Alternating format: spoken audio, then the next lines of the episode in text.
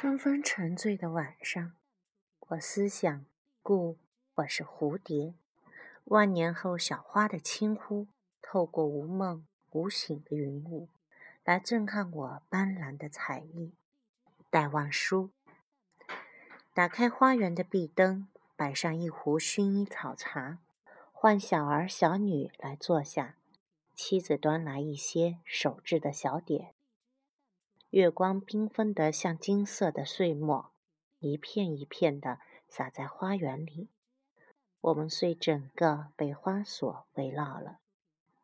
三色堇在风中拍手，矮种牵牛以各种颜色笑着。凤仙花画廊，大绒黄玫瑰抬头看着月色。夜来香与月桂花低声交谈。交换着制造香氛的秘诀，大礼花和波斯菊牵手跳舞，谈着上星期春雨的甜蜜。孤独的山茶静静地把头探出围墙，不知道在寻找什么，或许是去年落在山上的某些消息。这春天的夜呀，如许美好，令人沉醉。这也是花园经历了漫长的冬日与沉沉的春雨后，我们家的第一次饮茶。不明原因的，有某些句子跳上我的脑海。我说：“这是一个春风沉醉的晚上。”春风为什么会令人醉呢？不是只有酒会令人醉吗？小儿子问。妻子说：“喝酒是身子醉了，春风是心醉了。春天的夜风却是美温柔而美好，带着无以名之的香气。我轻轻细细的呼吸，才想起，春风沉醉的晚上是郁达夫一篇小说的篇名。随着小说的记忆，那一刹那，在春风中。”行转了。郁达夫的小说是我的高中老师王宇仓借给我的。当时郁达夫的作品是不是禁书，或是台湾尚未出版，我已经记不得了。但王老师是北大毕业的，藏书很多，知道我喜欢写作，就借给我一些三十年代的书。有许多书我已忘记了。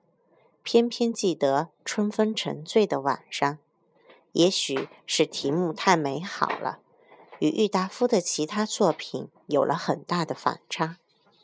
春风沉醉的晚上写的是一个默默无名的作家，租住在上海的贫民窟一间无法站直的小阁楼里，阁楼还隔成井笼深的两间，一间住着一位烟草工厂的女工。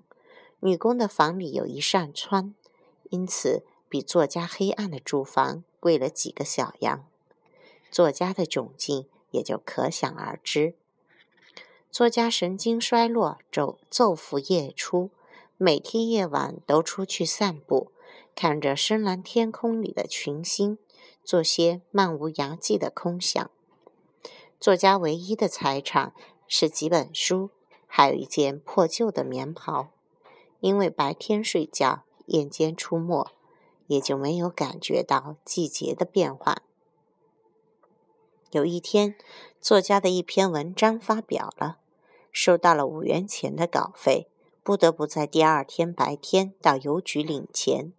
发现一路上的行人都在看他，自己走不了几步，就颈上、头上像下雨的冒汗，才知道春天已经来了。只好把所得的大部分稿费拿出买了一件单衣。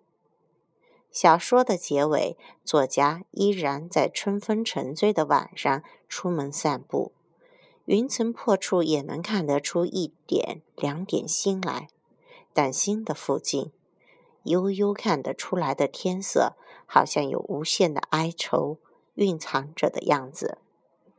王老师曾与我谈过这篇小说。他说：“确实有作家这样生活的，你想当作家，也要有心理准备呀。确实，作家的生活在物质上并不丰足，但是在春风沉醉的晚上，他的心里是有所感动的。在漂泊潦倒的时候，靠写作赚来的钱还比不上女工，在他的内心深处却有一点什么，那就像一粒春天的种子，等待一个春风沉醉的晚上，从土里发出新芽，或者有一天可以开出满树的花，结出无数的果。来剥石榴给孩子吃。妻子轻拍我的肩，使我的心神从远处拉回到我们的园子。桌上两颗硕大的艳红的石榴，静静地摆在麦森的白瓷盘里。我拨开石榴，像红石红宝石般透明晶亮的石榴籽儿，突然爆开，爆得满盘、满桌、满地。孩子笑得前翻后滚的。